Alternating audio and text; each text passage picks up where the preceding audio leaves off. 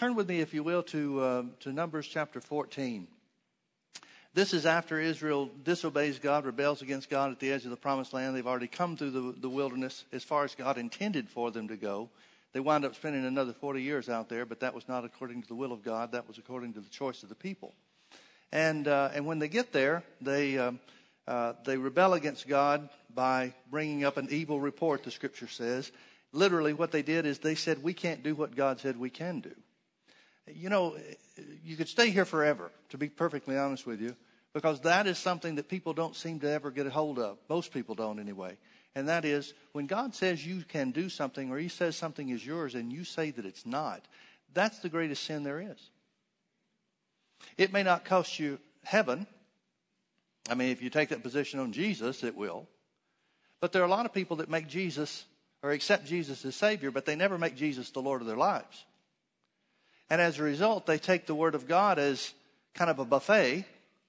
They take the part that they like and leave the part that they don't like, and let uh, theologians explain away certain aspects or certain parts of the things that they don't understand, or, or whatever the case might be.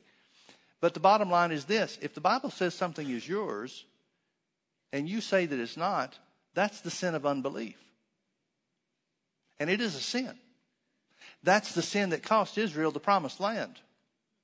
God said and had told them, we went through this uh, last Sunday morning. If you weren't with us, you might want to get the uh, uh, the tape or the download it from uh, the website or whatever you want to do, however you listen to things.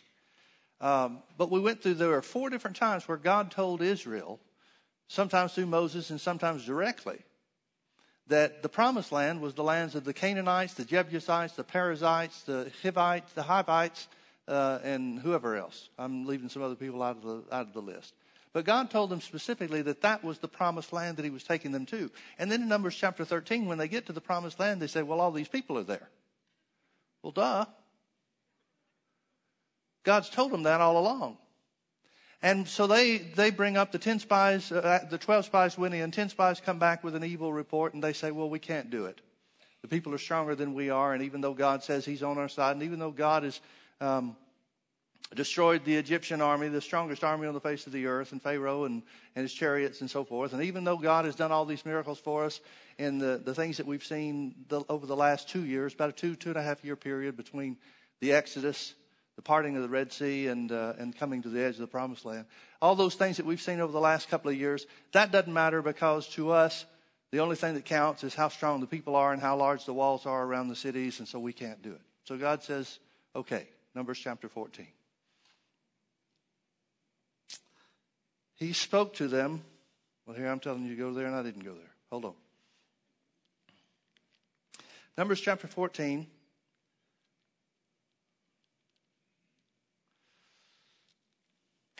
God says to them, says to Israel, beginning in verse twenty-one, he said, but as truly as I live, all the earth shall be filled. Oh, I'm sorry, back up to verse eleven. Let me put verse eleven in there, and then we'll start reading in verse twenty-one. The Lord said unto Moses, how long will this people provoke me? And how long will it be ere or before they believe me? Please notice that phrase. How long will it be before they believe me? For all the signs which I have shown unto them. Now, please notice what God is saying. Verse eleven is, is uh, confirmed a number of different places, a number of different ways. But it's so clear in the way that God is saying this when the people rebel against God. They bring up an evil report of unbelief. They say, we can't take the promised land. No matter what God's done, no matter who God is, no matter what God said, we can't take the promised land. God says, how long will it be before they believe me? For all the signs, the miracles that I've shown unto them. Please notice, miracles are designed for you to believe God, not the other way around. Now, believing God will bring miracles. But miracles, according to what God said, miracles were designed for the children of Israel to believe his word. Believe God means to believe what he says, right? So he says, how long is it going to be before these people believe me? Everything about what God did, all the power that he showed, all the plagues in Egypt, all the parting of the Red Sea, all the miracle uh, wilderness miracles, all those things that took place were designed for one and only one thing, and that was for the people to believe God. And that's what they refused to do when they got to the promised land. They said, no, we can't do it. Yeah, but God said you could. Caleb and Joshua said, God's on our side. We can take the land. They said, no, no, no, can't do it. They refused to believe. Now skip with me over to verse twenty-one. We'll pick up there again where we started a minute ago. But as truly as I live, all the earth shall be filled with the glory of the Lord.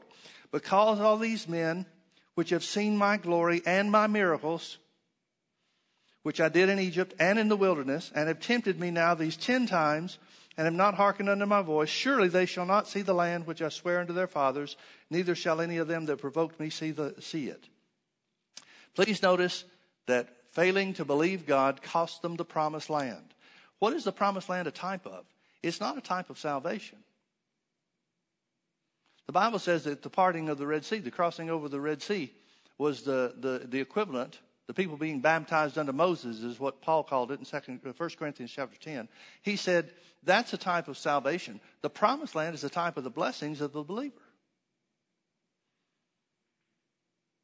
See, there was no fight to fight when it came to the parting of the Red Sea. There was no battle to fight. There was no enemy to defeat. God did it all. Just like Jesus has done it all for us in the work of the cross. But the blessings that belong to the believer, that's a different thing. That's where you have to fight the good fight of faith. Have you ever noticed there is no good fight of faith to get saved? It's a choice. Simple choice. That may take some people a long time to come to that choice.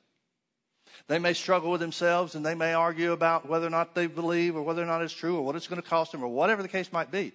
But that's their own issue. That's not a fight for salvation itself. That's a struggle of the will, the individual's will. But once the person makes up his mind, there's nothing the devil can do to stop it. There's no fight. Isn't that true?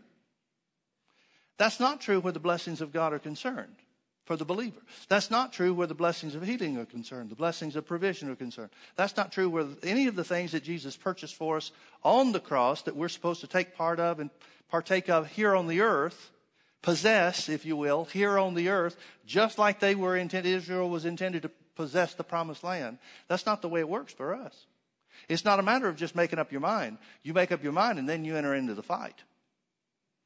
And that's the good fight of faith that Paul talks about fighting. Isn't that true? Unbelief will cost you your blessings, all the things that Jesus has purchased for you. Now, there's another thing that you need to understand about blessings, the inheritance that belongs to us. The Bible says we're joint heirs with Christ. Well, that must mean something belongs to us. Otherwise, what's the point of being an heir? The Bible says we're joint heirs with Christ. What does that mean? Well, if you are the heir of a wealthy man, whatever he leaves to you belongs to you as soon as he dies. You don't have to fight for it. You don't even have to know what it is. It belongs to you. But sometimes taking possession of that, of that uh, inheritance is a different issue. You may have other family members that don't like what you got. You may have a legal battle regarding the inheritance. You may have some family matters, emotional things to deal with. So there may be some struggles along with it, but it belongs to you as soon as the person that willed it to you dies. That's the way our inheritance is in Christ. It belonged to you as soon as Jesus was raised from the dead. Now, what you take advantage of, what you partake of, depends on what you know and what you're willing to stand to have. Stand in faith to receive. But it belongs to you. That's what the promised land represents. That's what the land of Canaan represents in the Old Testament type that we're reading about here. And so the people, the congregation, sided in with the ten spies, and they said, no, we can't do it. God says there will be some exceptions. Verse twenty-four, but my servant Caleb, because he had another spirit with him. Please notice how he says that. He had another spirit with him. What was the difference in Caleb and Joshua and the rest of the congregation? They said we could do it. That's it. They saw the same giants. They saw the same walls with the, or the cities with the walls around them. They saw the same armies that the people of the land had. They saw everything the same as the children of Israel did uh, that sided in with the ten spies. Saw everything exactly the same. They just said, we can do it because God's on our side. Did they feel stronger than the ten? Did Caleb and Joshua, the two spies that had a good report and believed God, did they feel stronger than the ten spies that had an evil report? You think so? It sure doesn't say so. They probably looked at the walls around the city and thought the same thing as the others. Man, those are big. But God's on our side. They may have even looked at it and said, man, if God wasn't on our side, we'd be toast. Our goose would be cooked in this thing. But God's on our side. They saw everything exactly the same. The difference was they spoke what they believed rather than what they saw. They said, we can do it because God's on our side. But my servant Caleb, because he had another spirit with me, uh, with him, and has followed me fully by believing and speaking. That's how you follow God fully. You believe his word and speak it. He had another spirit with him and has followed me fully. Him will I bring into the land whereunto he went, and his seed shall possess it. Skip down with me, verse uh, twenty-seven, or verse twenty-six. And the Lord spake unto Moses and to Aaron, saying, how long shall I bear with this evil congregation? The only thing they've done is, is disagreed with what God said. He's not talking about evil because of the, the golden calf and all the stuff that was surrounding that. He's not talking about evil with anything else except this situation. He said, how long shall I deal or uh, bear with this evil congregation which murmur against me? I have heard the murmurings of the children of Israel which murmur against me. Verse twenty-eight, say unto them, as truly as I live. In other words, here's an eternal law. God lives forever. Here's an eternal law. That means it still works today. As truly as I live, saith the Lord, as you have spoken in mine ears, so will I do unto you.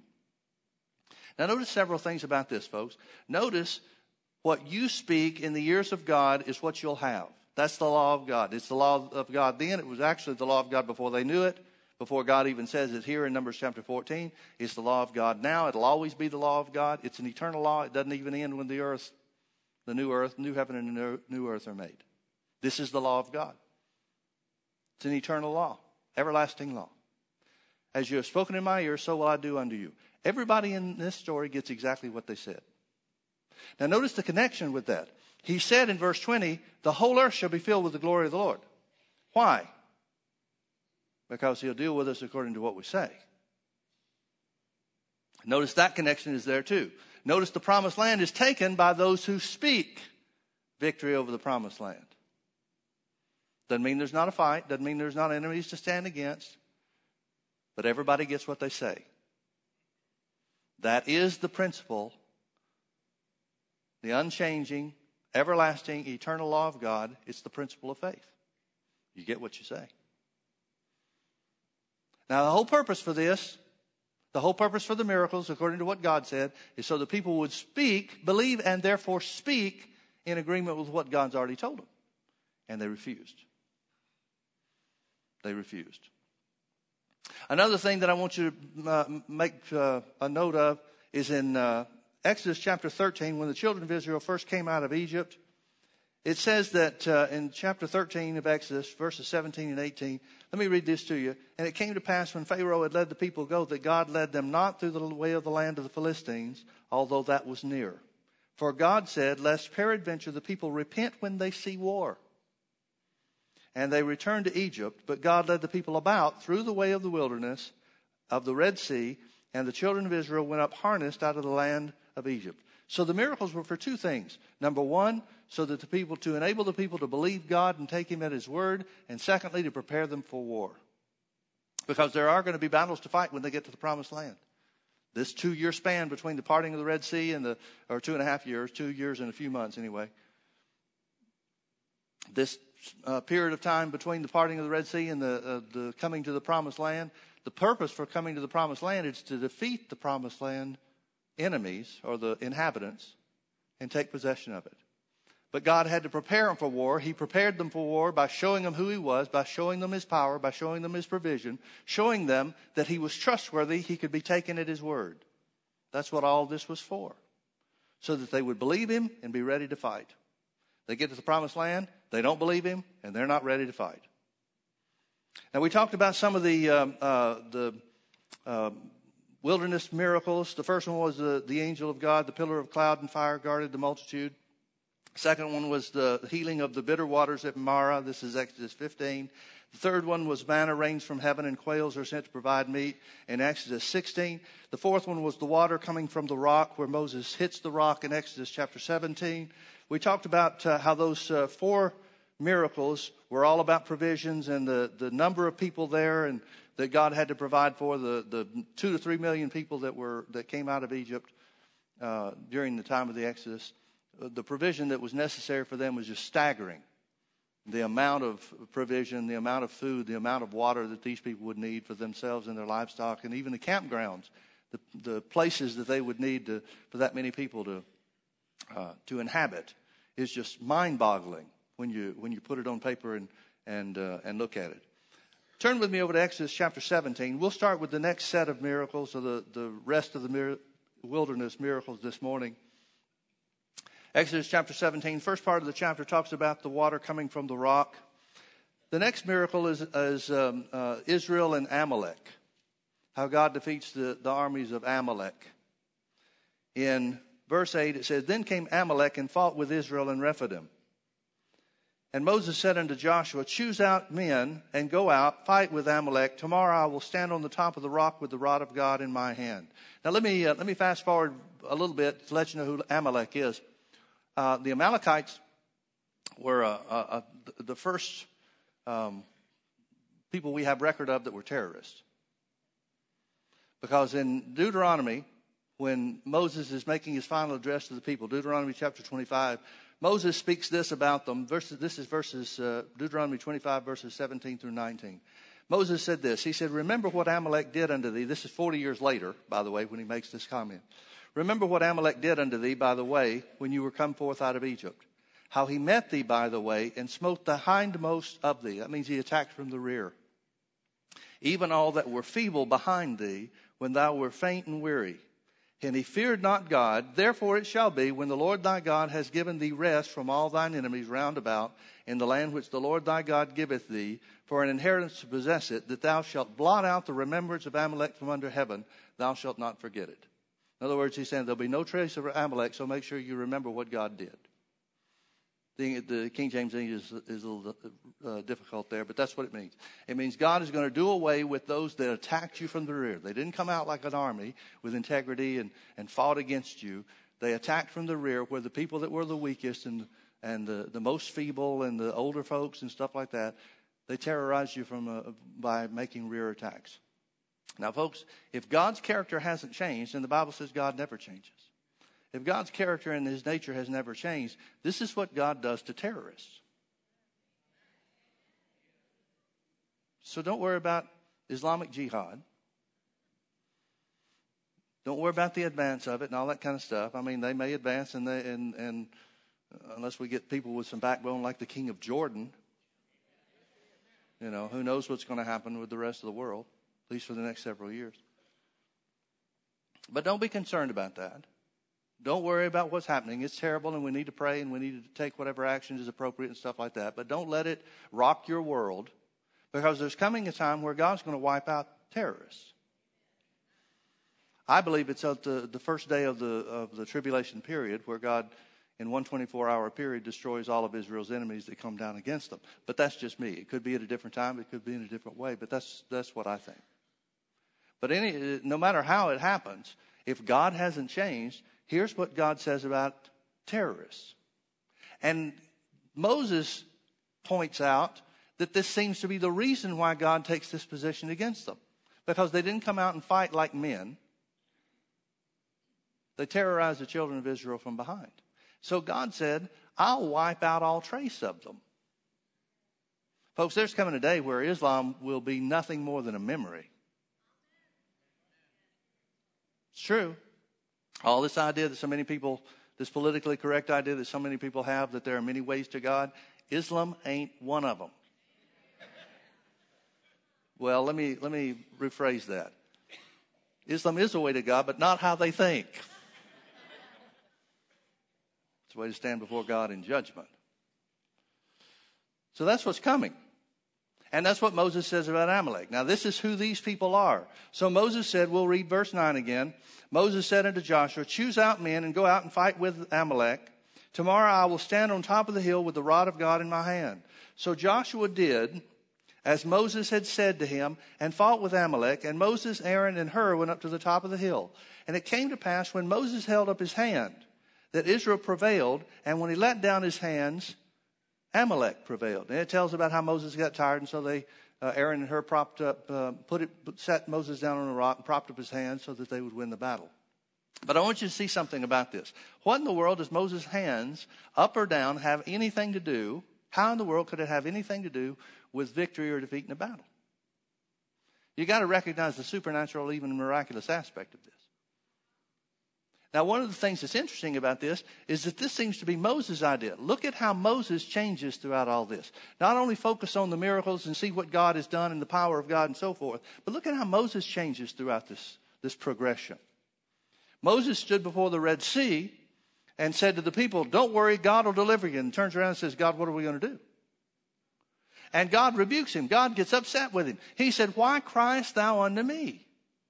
You do something." Now, up until that point, Moses has been in charge of the um, uh, the delivery, the presentation, if you will, of the ten plagues in Egypt, really nine plagues and the death of the firstborn, the judgment against the Egypt's gods.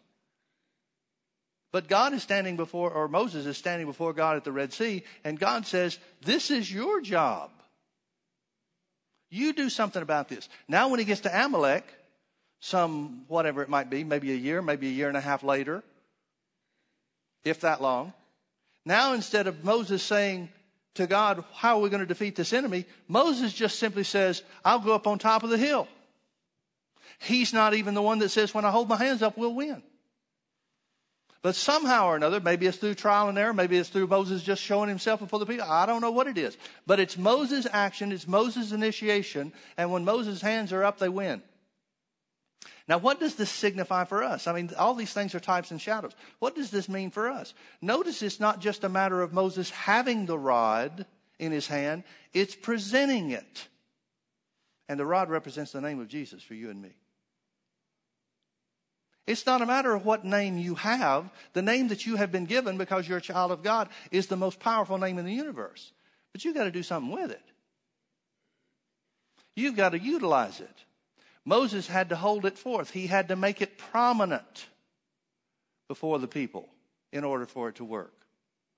I'm reminded of what Paul said in Romans chapter one, verse sixteen. He said, "For I'm not ashamed of the gospel of Christ, for it is the power of God unto salvation, to the Jew first, and to the Greek second, Gentile second, to everyone that believes." Well, what does believing mean? Believing means putting it out front. You got so many Christians that are walking around in the earth with the power of God at their disposal because they are children of God. And they're walking around in defeat saying, "I don't know why God's letting this happen to me." Because you won't stick the rod up. You won't stand up boldly and say, "I'm one that you can count on being on God's side." Folks, that's what it takes. And it's going to take more of that in the last days. You're not going to be able to be a covert Christian and walk in victory. You're going to have to risk being called a fanatic.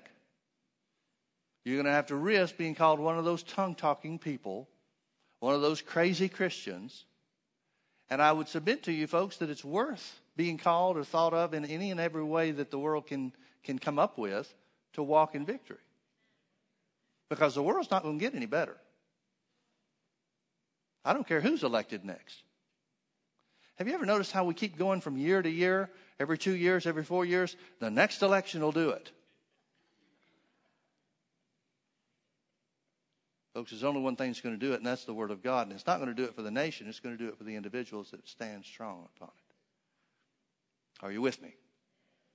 "Oh, Pastor Mike, have you given up on America?" No, I've just given up on the government of it. I still believe in the people. But don't you think somebody could turn it around? Well, the Bible says that not many chosen are from the wise elite groups. The Bible talks about the work of God being done through common people.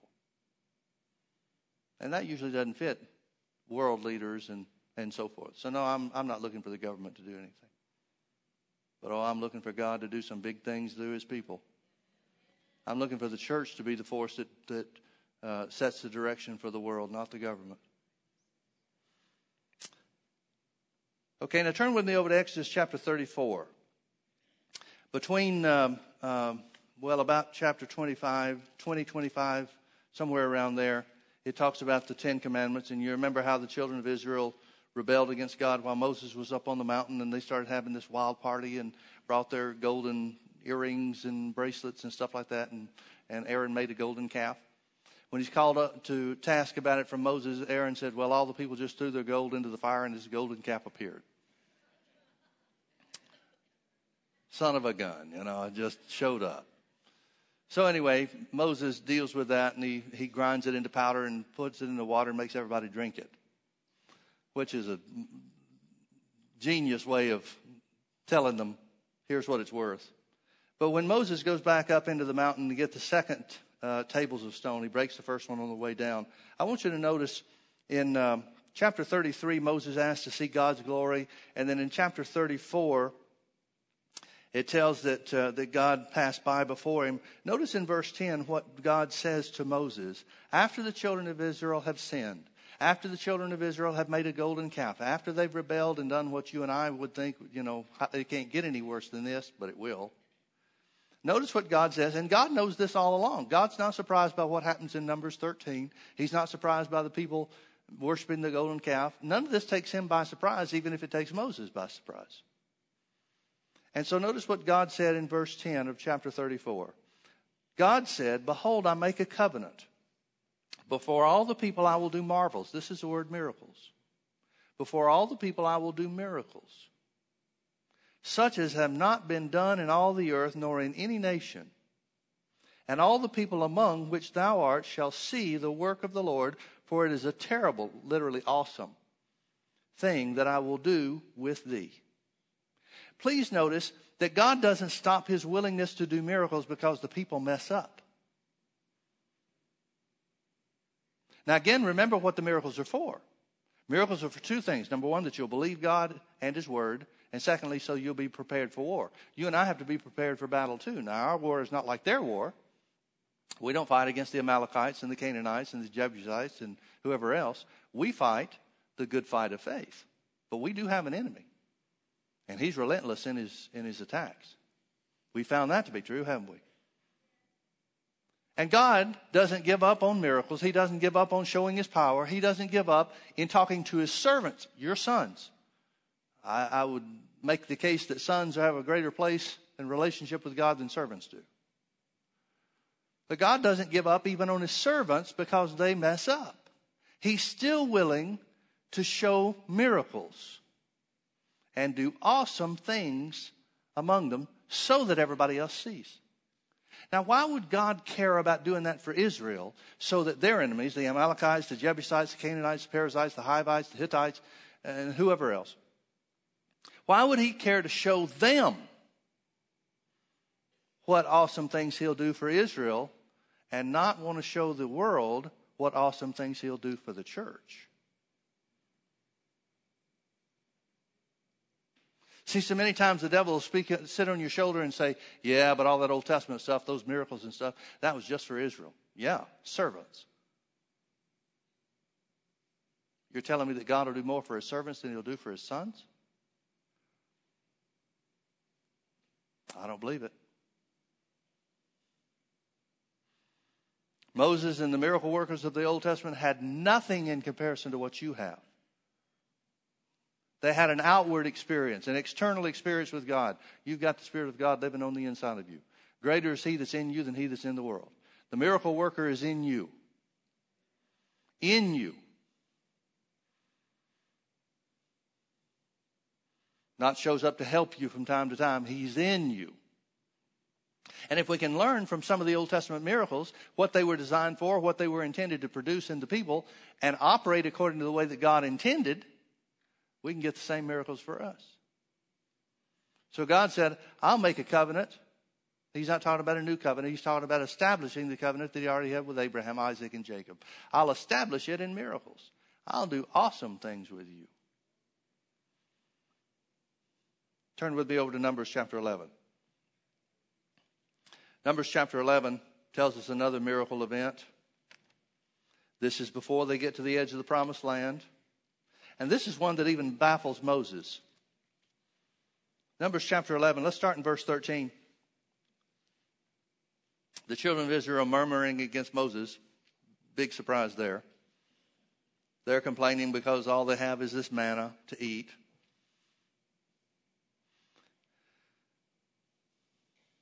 So Moses is complaining to the Lord, and Moses says in verse thirteen, he said, "Where should I give flesh to the? Uh, where should I have flesh to give unto all these people? For they weep unto me, saying, Give us flesh that we may eat. I am not able to bear all these people alone, because it's too heavy for me. And if you deal thus with me, kill me, I pray thee, out of thy hand, if I have found favor in your sight, and let me not see my wretchedness." Now, when you get to where you're praying that, "Lord, if I found favor in your sight, just kill me so I don't have to deal with these people,"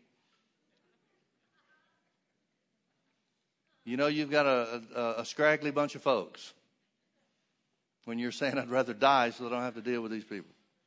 And the Lord said unto Moses, "Gather unto me seventy men of the elders of Israel, whom thou knowest to be elders of the people, and bring them unto the tabernacle of the congregation, that there they may stand with thee. And I will come down and talk with thee there, and I will take of the spirit which is upon thee, and will put it upon them, and they shall bear the burden, and they shall of the people with thee, and thou shalt not bear it alone. And say unto the people, Sanctify yourselves against tomorrow, and you shall eat flesh. For you have wept in the ears of the Lord, saying, Who shall give us flesh to eat? For it was well with us in Egypt. Therefore the Lord will give you flesh, and you shall eat." Notice what they're saying. We were better off as slaves than out here trusting God. Now, how many, I know this sounds um, shocking to us in, in one sense, I guess, but how many times have you had the devil say, "You didn't have it this bad before you started trusting God"? I've had people come up and tell me that all the time. "Pastor Mike, I never had this kind of trouble before, but when I started trusting God, it seemed like all hell broke loose." Well, so what do you want? You want to go back to when you didn't have anything, didn't know anything? That's what they're saying. "Oh, if only we could go back to when we were slaves." It's amazing to me how when the devil gets in people's thinking, what goals they set for themselves. "Oh, if only we could be slaves." Well, you didn't like it when you were slaves. What makes you think you'd like it to go back?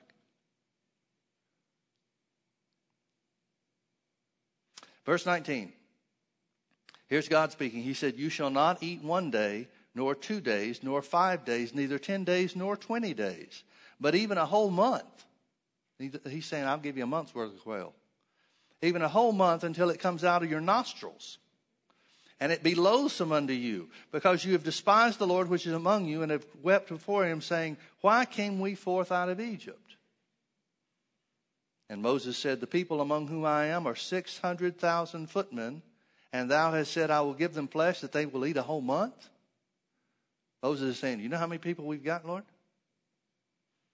Shall the flocks and the herds be slain for them to suffice them? Or shall all the fish of the sea be gathered together for them to suffice them?" In other words, he's saying, where in the world are you going to get that kind of meat? How would, how in the world can you come up with that much meat? Notice Moses is talking like this. And the Lord said unto Moses, "Is the Lord's hand waxed short?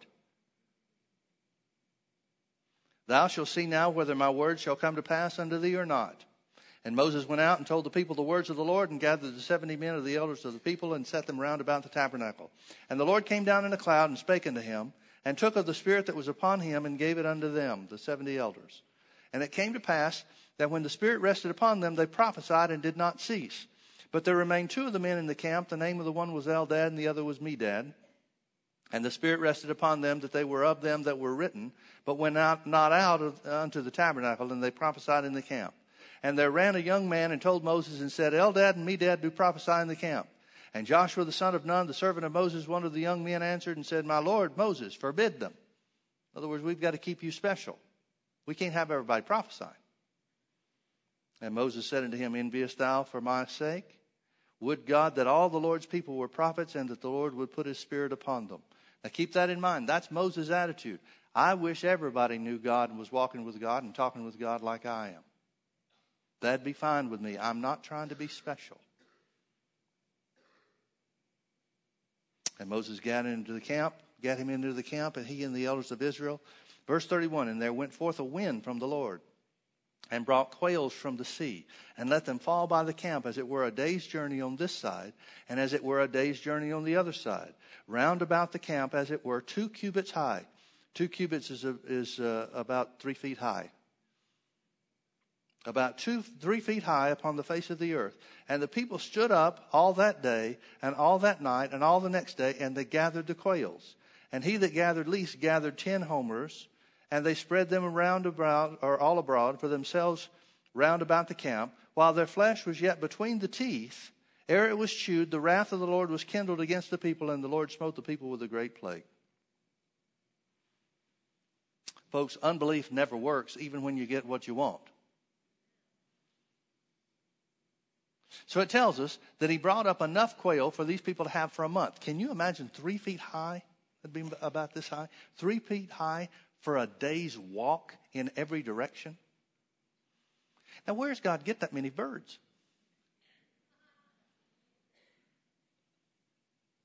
I mean, we can just look at the at the end result and say, wow, wasn't that a big deal? But where did these things come from? The wind by the sea? Folks, you look at any map, there is nothing that exists between them and the sea that would be any kind of haven for birds of that number. Where did they come from? Nobody's got an answer for it. It's a rhetorical question. You don't have to try to answer or try to figure it out. The rea- the reality is there is no explanation for how God could come up with this many birds. But he came up with so many that the people were choked on birds. By the time this month is up, they are saying, get these birds away from us. And not only did God bring the birds, he had them just lay there for the people to gather them up. They're not having to chase birds. These birds come, fall, and are just ready to be picked up. And we worry about God being able to give us an extra couple of hundred dollars. Oh, but Lord, where's it going to come from? Does it matter?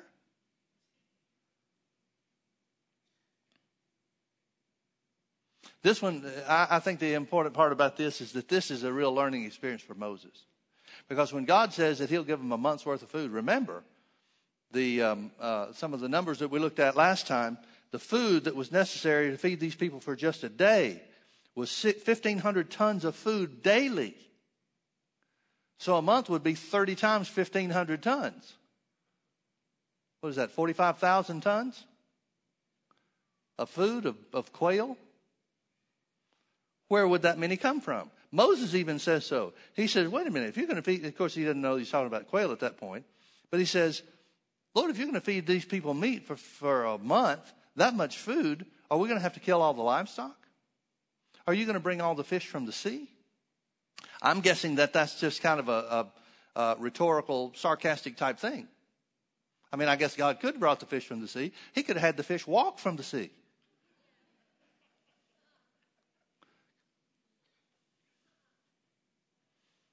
But Moses is baffled. He says, where are you going to get this kind of food? And God said, you watch and see if what I said doesn't come to pass. Moses never questions again after that. That's the last time Moses ever says anything to God about, now what? You're going to do what? Everything else from this point is Moses standing straight and doing what God told him to do with one exception. Now, you know the rest of the story. Go over to chapter thirteen. Israel rebels. God tells them that they'll be wandering in the wilderness for forty years because that's what they said. That's what they said they'd rather do, is die in the wilderness than go in the promised land. So God says, okay, not too late for that. We can make that happen.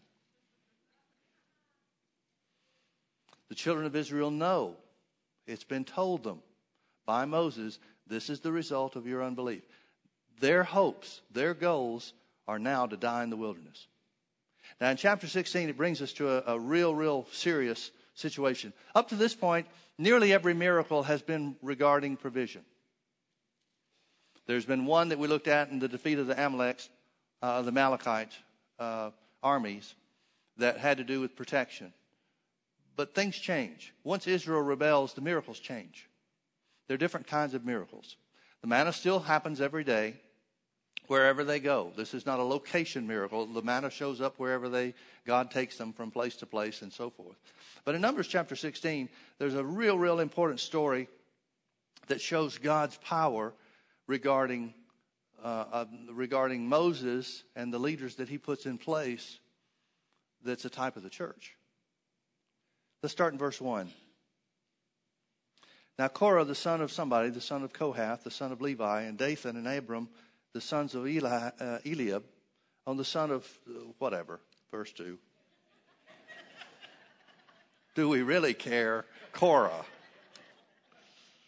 And they rose up before Moses, and with certain of the children of Israel, two hundred fifty princes of the assembly, famous in the congregation, men of renown. These are people that are respected, two hundred fifty of them with Korah. And they gathered themselves against Moses and against Aaron, and said unto them, You take too much upon you, seeing all the congregation are holy, every one of them, and the Lord is among them. Wherefore then lift you yourselves up above the congregation of the Lord. And when Moses heard it, he fell on his face. Now remember, we just read, and here's the reason that we read in chapter sixteen, or, or what was it, chapter uh, uh, chapter eleven, where the seventy elders, Moses is complaining about the burden that he has with the people, and so God says, get seventy, and he takes the spirit, part of the spirit that's on Moses, and puts it on the seventy elders. They start prophesying. Joshua is upset because two of them are prophesying out in the camp and not in the tabernacle. Moses says, I wish everybody prophesied. I wish everybody was operating under the direction of the Lord. That's the way I'd rather have it. That's the attitude and the character that Moses has.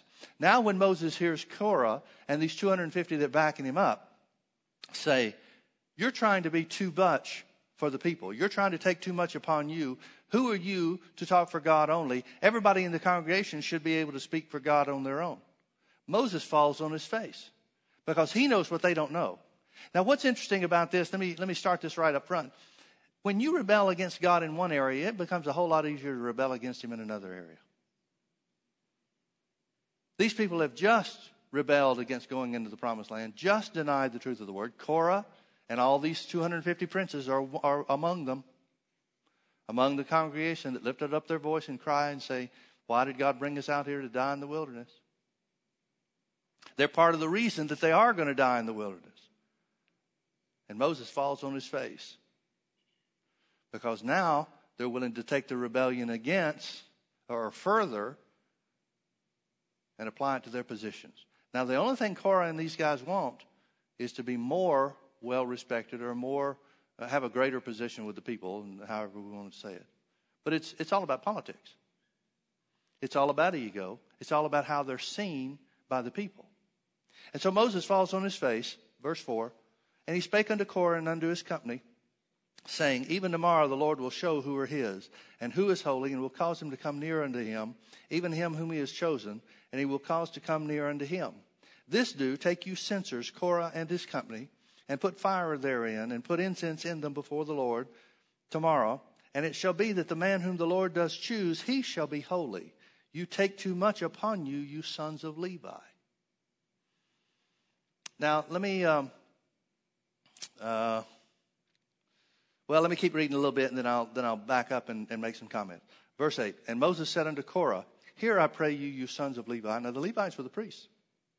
They were the ones responsible for the, the services of the tabernacle in the wilderness and, and that kind of stuff that God gave them to build. Seemeth it but a small thing unto you that the God of Israel has separated you from the congregation of Israel to bring you near to himself to do the service of the tabernacle of the Lord and to stand before the congregation to minister unto them?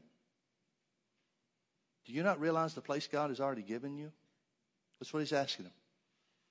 And he has brought thee near to him and to thy brethren, the sons of Levi, with him. And seek ye the priesthood also? Do you not realize that you already have an important place? Now you want a place that hasn't been given to you? Now that's the real issue. The real issue is that they want something that has not been given to them. Now I'm going to back up a little bit and read something to you. You don't have to turn here if you don't want to. But in uh, in Numbers chapter twelve, just before the children of Israel send the twelve spies in, Moses sends the twelve spies in and begin, uh, before they rebel. Aaron and Miriam, Moses' brother and sister, have their little thing. And in Numbers chapter twelve, verses one through ten, Miriam and Aaron spoke against Moses because of the Ethiopian woman whom he had married, for he had married an Ethiopian woman. And they said, hath the Lord indeed spoken only by Moses? Hath he not spoken also by us? And the Lord heard it. Now the man Moses was very meek above all the men which were upon the face of the earth. The word meek here means humble. It means teachable. Stop and think about this for a minute. This verse fascinates me. Who wrote Numbers twelve, verse three? Moses did. Is Moses writing this saying, look at me, I'm really something, boy, look how humble I am? No. The first five books of the Bible, Genesis, Exodus, Leviticus, Numbers, and Deuteronomy, are different than any of the other books of, the, of Scripture. They're all inspired by God, but the first five books of, the, of, of uh, Scripture, the books of Moses, the five books of Moses, are dictated by God word by word. This is not Moses sitting down making a record of stuff. This is God saying, Moses, write this. In the same way that God wrote the Ten Commandments in the stone, he's telling Moses word for word what to write. Jewish scholars know this. Historians know this. Everybody recognizes that there is something different about the first five books of, of the Bible, the books of Moses. They hold a different place in uh, Jewish, Jewish orthodoxy than the other books of the Scripture, the prophets, the law and the, uh, the, and the prophets and so forth. Everybody recognizes it. Einstein and some other real, real brilliant people saw that there was something unique about the, the structure of these things. Like, for example, the book of John. John's a common guy. He writes things in a common way. You go to Luke. Luke was a more educated guy, so the structure, the sentence structure, and the, the language, those, there's a difference between those. They're saying the same thing. They're saying the same truth. They're speaking the same uh, subjects in many cases, but there's a difference based on the way that they write. You write differently than I write. It's just a function of our personality. Who we are comes out. But the first five books of the Bible are not like anything else. When computers, when the advent of computers came along, they recognized what others, Einstein and others, had surmised, and that is that there was a mathematical equation to them. Computer technology has proven that. Now, the Jewish orthodoxy, all the, the rabbis, it's been known, or at least claimed, from the beginning of these books having been discovered and recorded, that God gave these words to Moses to write. So God is telling Moses, write this about yourself. Moses was the meekest man on the earth. Moses would have to be pretty meek just to write it. It's not him saying it about himself. It's God saying it about him. So let me pick up the, the story again in verse three. Now the man Moses was very meek above all the men which were upon the face of the earth. And the Lord spake suddenly unto Moses, and unto Aaron, and unto Miriam, come out you three unto the tabernacle of the congregation. And they three came out. And the Lord came down in a pillar of the cloud, and stood in the door of the tabernacle, and called Aaron and Miriam. And they both came forth, and he said, hear now my words. If there be a prophet among you, I, the Lord, will make myself known unto him in a vision, and will speak unto him in a dream. In other words, you don't decide your prophets. I do. And it comes through supernatural visitation and communication. Verse seven, my servant Moses is not so, who is faithful in all mine house. With him will I speak mouth to mouth, even apparently, openly, and not in dark speeches. And the similitude of the Lord shall he behold. Wherefore then were you not afraid to speak against my servant Moses?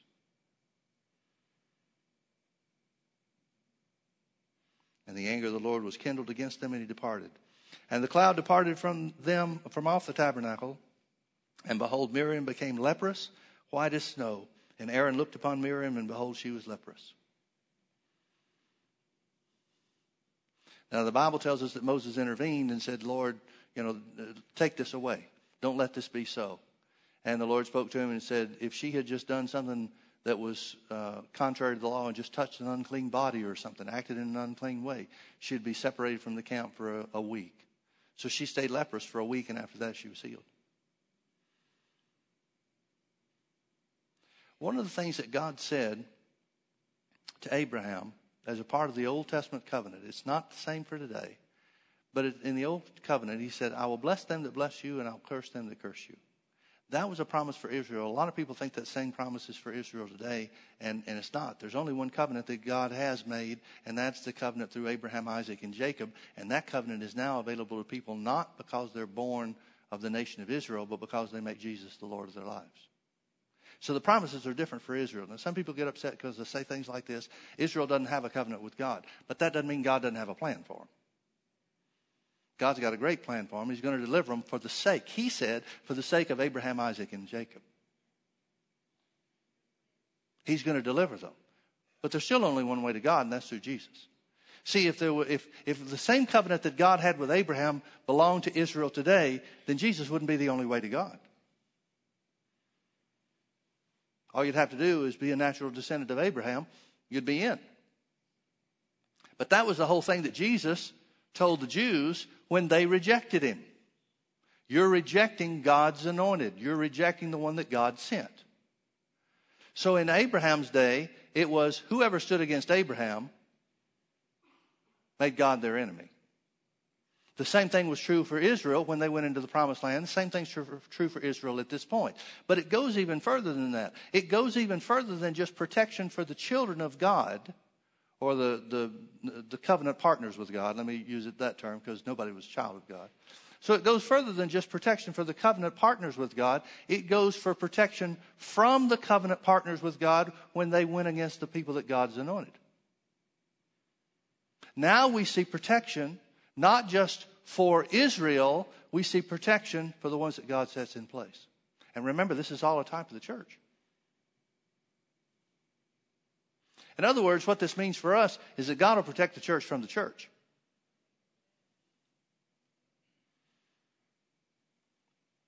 All right, back to Numbers chapter sixteen. Moses has told Korah, bring censers out tomorrow and God will show who's who. Uh, I don't want to read the whole chapter. I'm running out of time. Let me, um, let's pick up in verse eighteen. Numbers chapter sixteen, verse eighteen.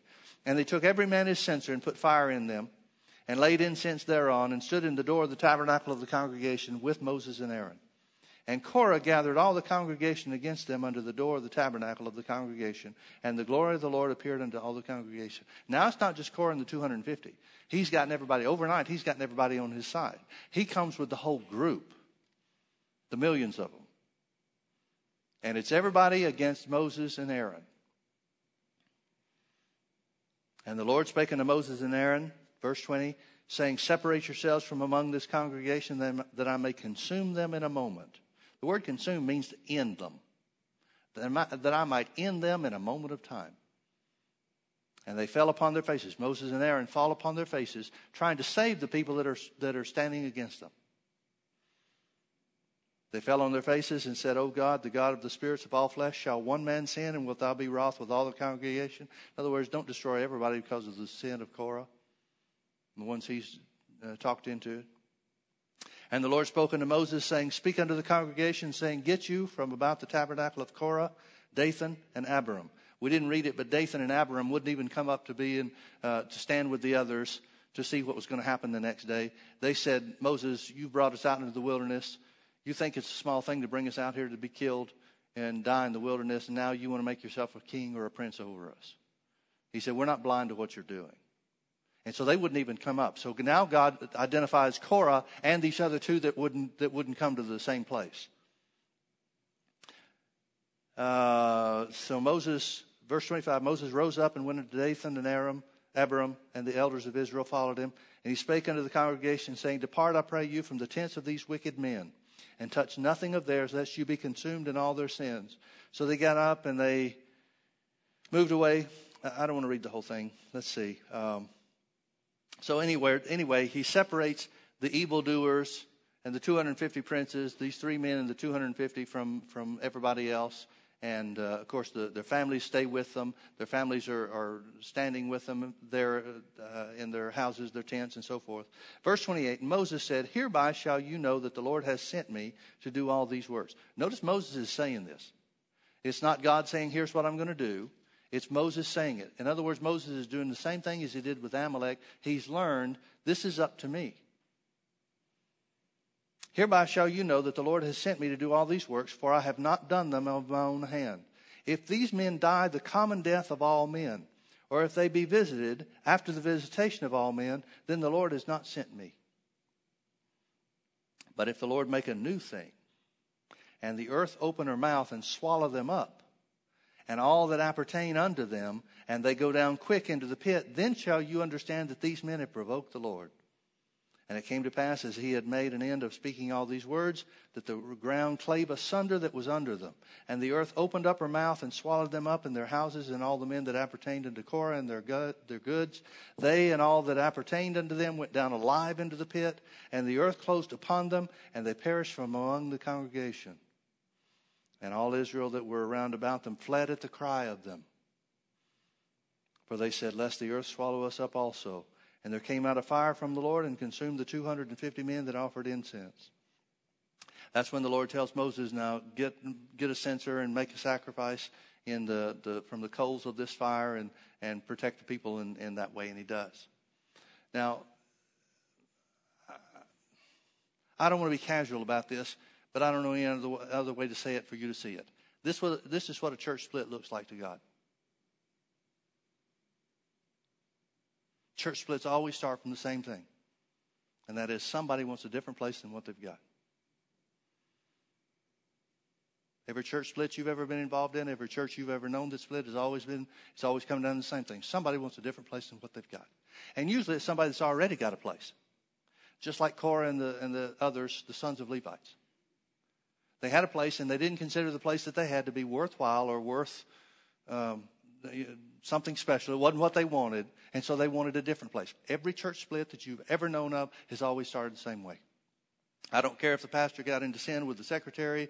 I don't care what the situation was. It still comes down to somebody else stepping up saying, I want a different place. Every time.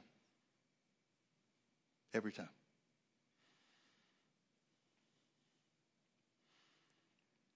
Church government matters to God. I know it doesn't matter to the church. And so many times churches think that the, it's just about the pastor, and he's a one-man show, and he's ruling everything, and he's a dictator. And without doubt, there are a lot of narciss- narcissistic pastors. Moses wasn't one of them. Moses said, if it was up to me, everybody prophesy. Everybody talk to God face to face. But that wasn't good enough for the people. Oh, no. We've got to set ourselves up. Can I ask you a question? How in the world did Korah and whoever else was the was, were the influencers, how did they talk these three million people into following them?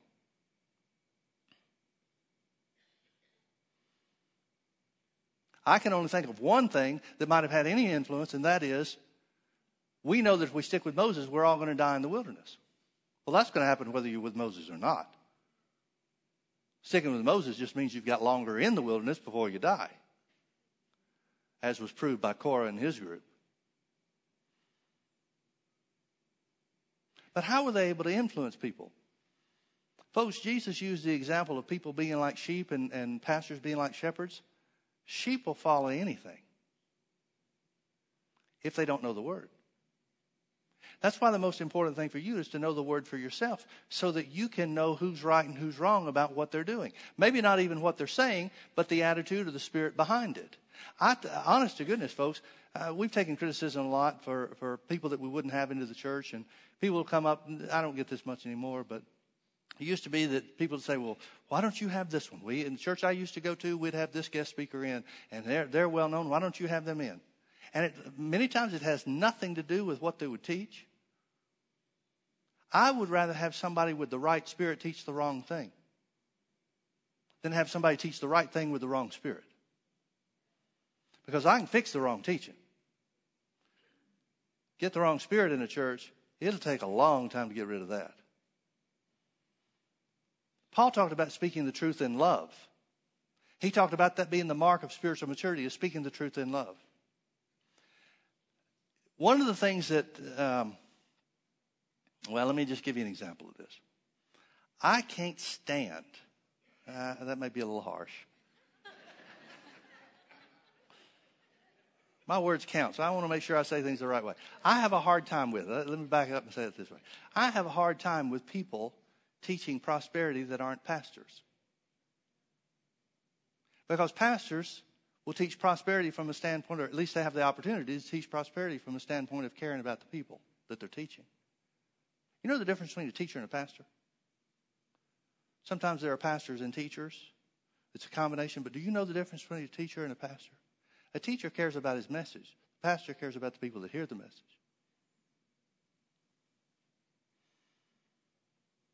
Thank God for teachers in the church. We need teachers in the church, but we need teachers with the right heart.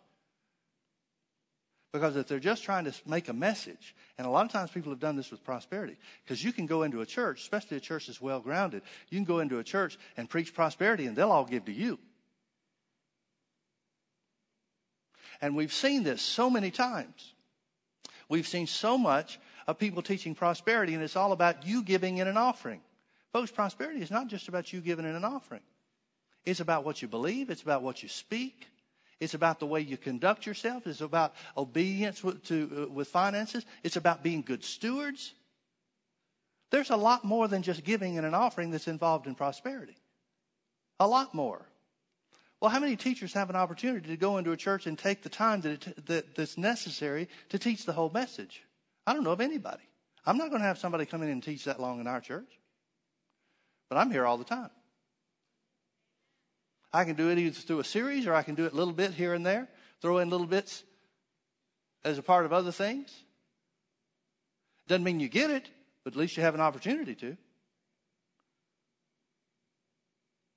This is what a church split looks like to God.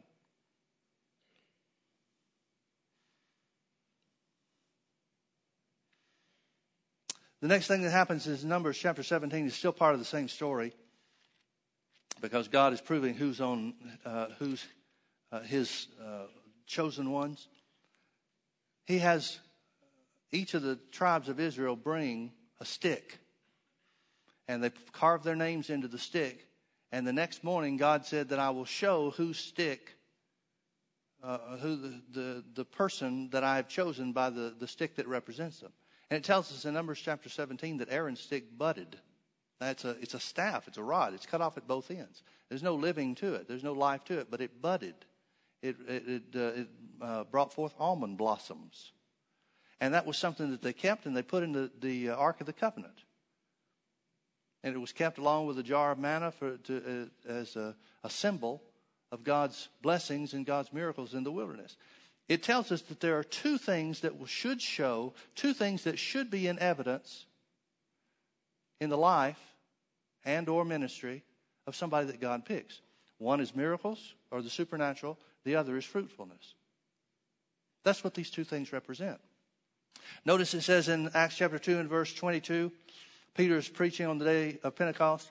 He said, "You men of Israel, hear these words. Jesus of Nazareth, a man approved of God by, among you by miracles and wonders and signs, whom God did by him in the midst of you, as you yourselves know." Paul said something similar about himself. Second Corinthians chapter twelve, verse twelve. He said, "Truly the signs of an apostle were wrought among you in all patience, and signs and wonders and mighty deeds." Remember the story in Acts chapter five about Ananias and Sapphira? What was that about? That's God stopping the church from splitting when it was young. Ananias and Sapphira conspired to lie to Peter and the leaders of the church about the land that they sold. They didn't have to give any of it to the church. But Barnabas apparently had done that, and everybody thought that Barnabas was great, so they're trying to gain a position or gain a name for themselves among the people. Same things as Korah is doing in Numbers sixteen. And so Peter catches them by the Holy Ghost. He says, "Why have you conspired to lie to the Holy Ghost?" Ananias falls dead in church. Sapphira shows up three hours later and falls dead in church too. They had long services. Don't complain about how long we go.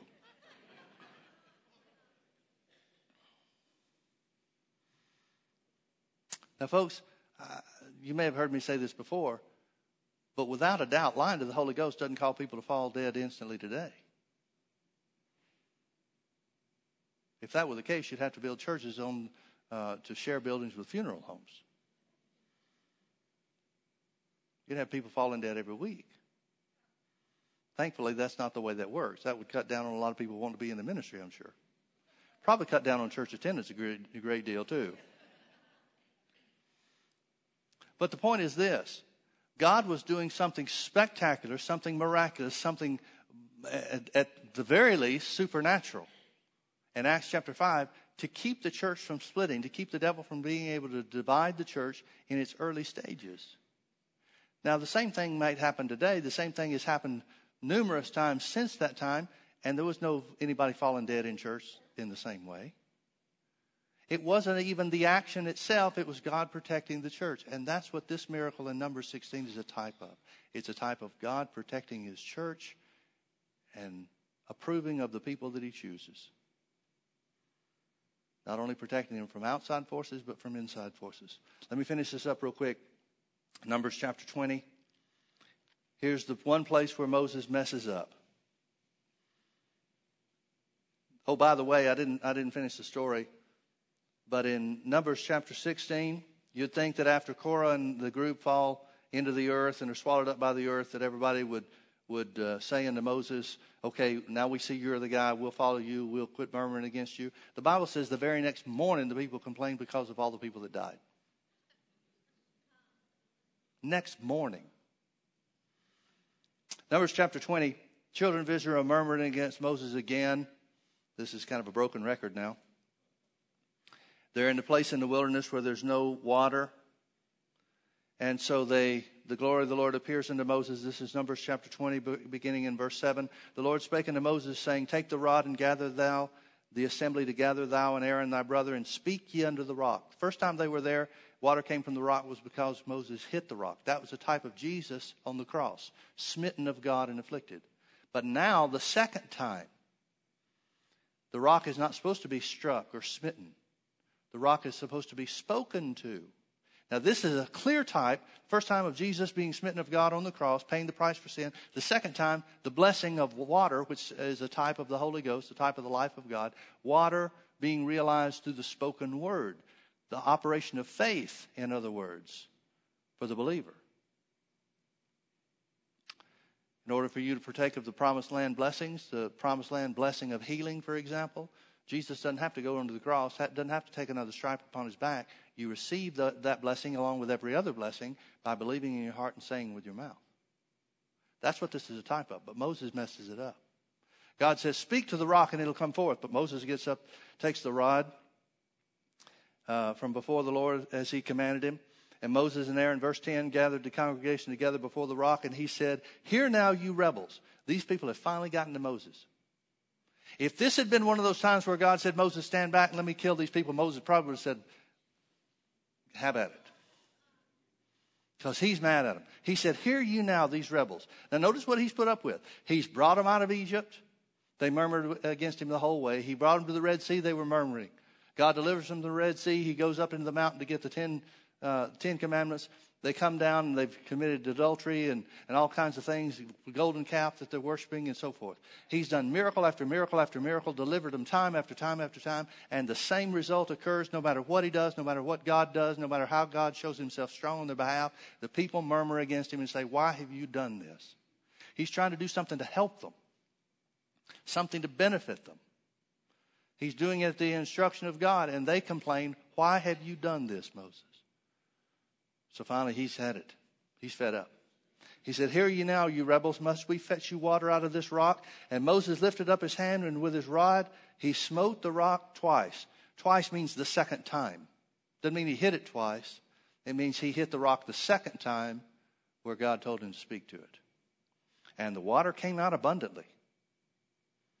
Wasn't lightning from heaven and God saying, nope, messed up, Moses. Back up, do it right. The water came out abundantly, and the congregation drank, and their beasts also. And the Lord spake unto Moses and Aaron, because you believed me not. Notice how how how uh, important believing God is. I mean, you'd think Moses, with all the stuff that he's done and with all the, the things that he's been faithful in, you'd think God would give him one mistake. He said, Moses, because you didn't believe me. To sanctify me in the eyes of the children of Israel. Therefore shall you not bring this congregation into the land which I have given them. In other words, this cost Moses the promised land. What cost Moses the promised land? The same thing that cost you and me the promised land, and that is when we fail to recognize that the promised land blessings are received through the words of our mouth. God didn't make an exception for Moses. I don't know about you, but I'd been fine with him if he had. But this is that serious because it's an eternal law. God deals with you according to the words that you speak. Moses' action of hitting the rock when he was supposed to say, speak to it instead, this action cost him the promised land blessing. That's why the the, um, the law of faith for us is told us so clearly in Mark eleven twenty-three. Whosoever shall say unto this mountain, not whosoever shall hit the mountain, whosoever shall pray that Jesus will come back to the cross and do a little bit more work. Whosoever shall say unto this mountain, be thou removed and be thou cast into the sea, and shall not doubt in his heart, but shall believe that those things which he saith shall come to pass, he shall have whatsoever he saith. Last one real quick, Numbers chapter twenty-one. This is the last of the wilderness miracles. One more that Moses does in the sight of the people, and that's the type of Jesus making the brass serpent on the pole. The Bible says, and again, in, in Deuteronomy, when Numbers, in uh, Deuteronomy, when uh, Moses is making his farewell speech to the people, he reminds them how God had brought them through the land that was filled with fiery serpents. The King James translation says that the people murmured, and so God sent fiery serpents. But the reality is, the snakes were already in the land that they came through. The miracle was that this is the only time that there's any record of the snakes getting through to the people. But the murmuring of the people was sufficient to allow the, the judgment of God or the protection of God to be lifted and the judgment of God to come upon them. And many people died because of these poisonous snakes. So Moses cries out unto the Lord, and the Lord says, make a serpent of brass and put it on a pole. This is the thing that Jesus said is a type of himself. In John chapter thirteen, or I'm sorry, John chapter three, verse fourteen and fifteen, Jesus said, as Moses lifted up the serpent in the wilderness, so also must the Son of Man be lifted up from the earth. So also must the Son of Man be lifted up on the earth. So Jesus says, says himself, talking to Nicodemus in John chapter three, Jesus says, that was a type or a sign talking about me. Well, what happened with the serpent of brass in the wilderness? Moses lifted up the serpent of brass, and he gave instruction to the people at the, uh, at the direction of God. Whosoever looketh upon it shall live. Let me skip over to chapter thirty. Um, chapter twenty-one, excuse me, in verse eight, the Lord said unto Moses, make thee a fiery serpent and set it upon a pole. And it shall come to pass that every one that is bitten, when he looketh upon it, shall live. When he looketh upon it, shall live.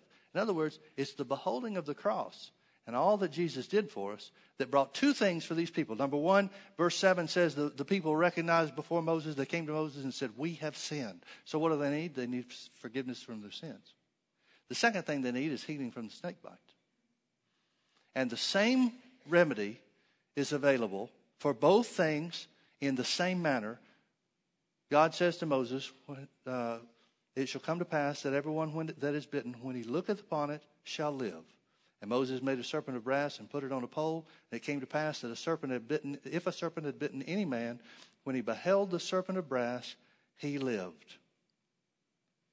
That which Jesus said is a type of himself provided two things for Israel. That was forgiveness and healing.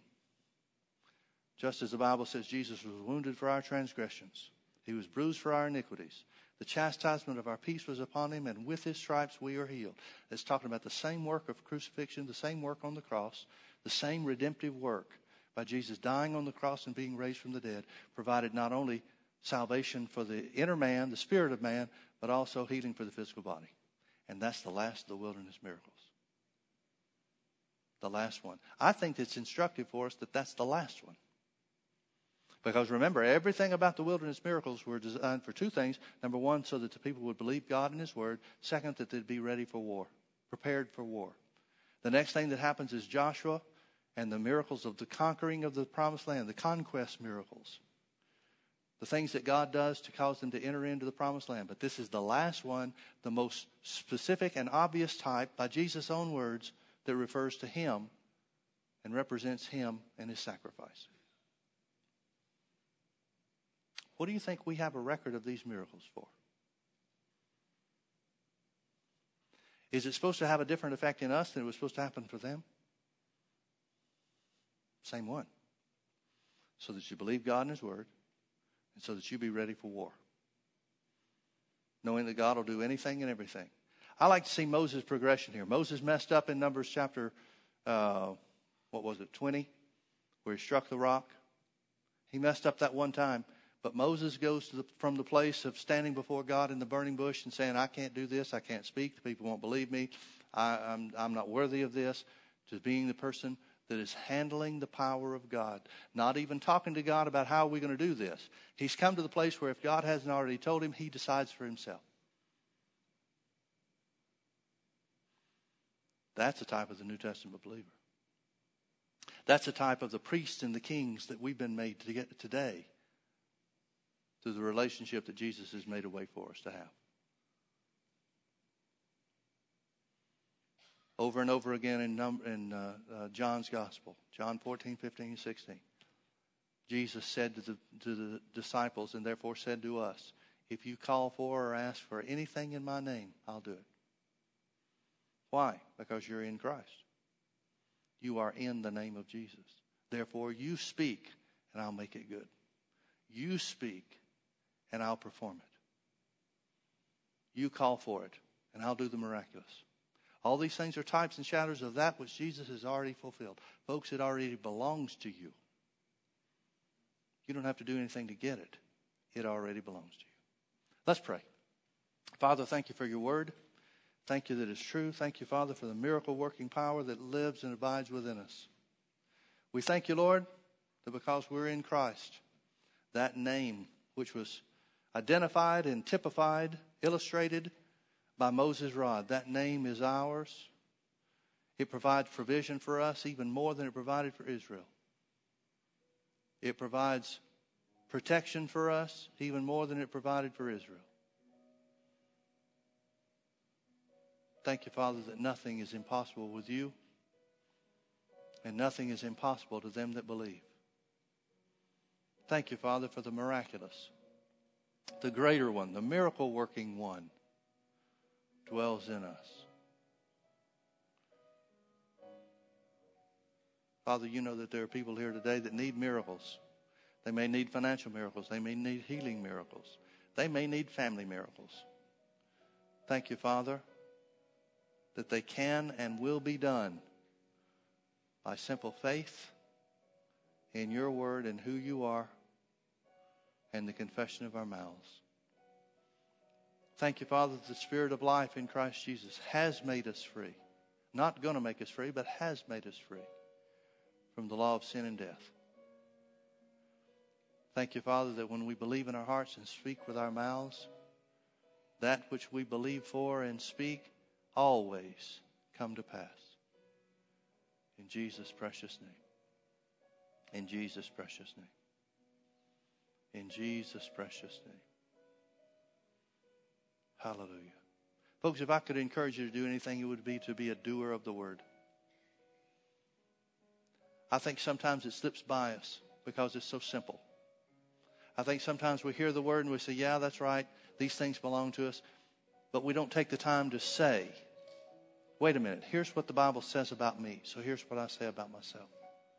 Here's what the Bible says about my family, so here's what I speak about my family. Here's what the Bible says about my healing, so here's what I say about my healing. It takes active faith, but active faith is always rewarded.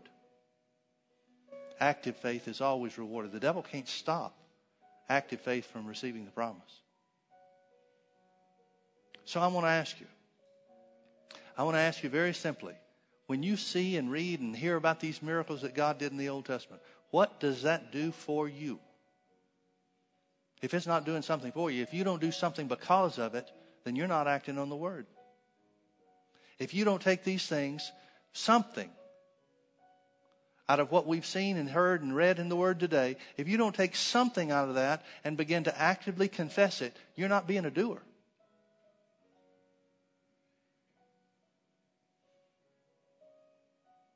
Every time we hear the word of God, it ought to make a change in some manner of what we believe or what we speak. Even if it adds to what we've already been believing and speaking.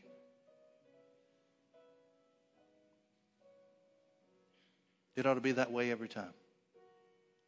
What does it matter to you that God is a miracle-working God?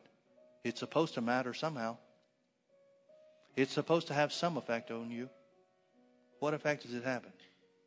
Begin to confess for miracles. Begin to confess for the miracle-working power of God. Begin to speak those things that the Word of God says. And watch what God does. Amen? Amen. Let's all stand.